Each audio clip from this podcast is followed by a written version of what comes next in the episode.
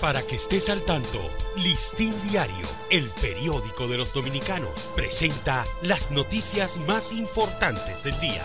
Buen día, hoy es martes 23 de enero de 2024. El flujo de personas que acuden a vacunarse no cesa. El flujo de personas que continúa acudiendo a los diferentes centros de vacunación se ha mantenido elevado durante las últimas semanas, ya sea en procura de la dosis contra el COVID-19 o de vacunas contra la influenza y el neumucoso.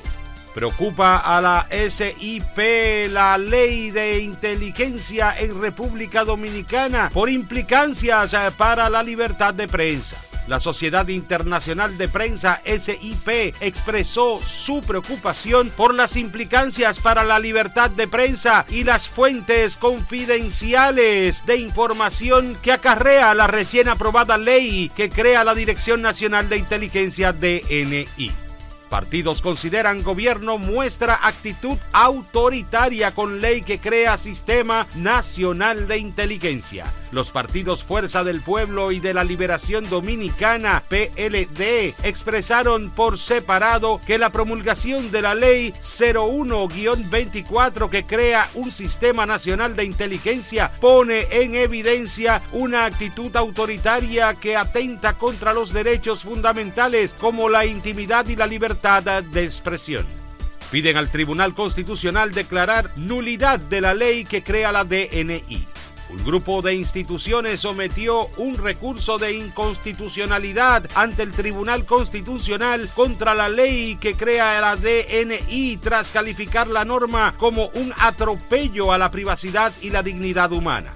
Fiscalía investiga muerte de mujer y su bebé por intoxicación tras fumigación en apartamento del sector Piantín. La Fiscalía del Distrito Nacional abrió una investigación en torno a la muerte de una mujer y su bebé de dos meses aproximadamente por intoxicación tras un procedimiento de fumigación realizado en un apartamento de la Torre da Silva III en el sector Piantini el pasado fin de semana.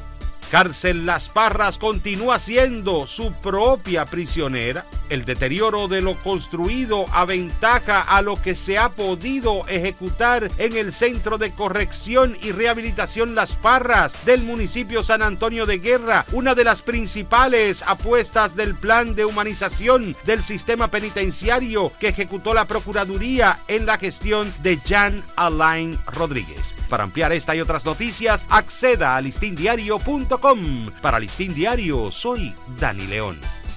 Para que estés al tanto, Listín Diario, el periódico de los dominicanos, presentó las noticias más importantes del día.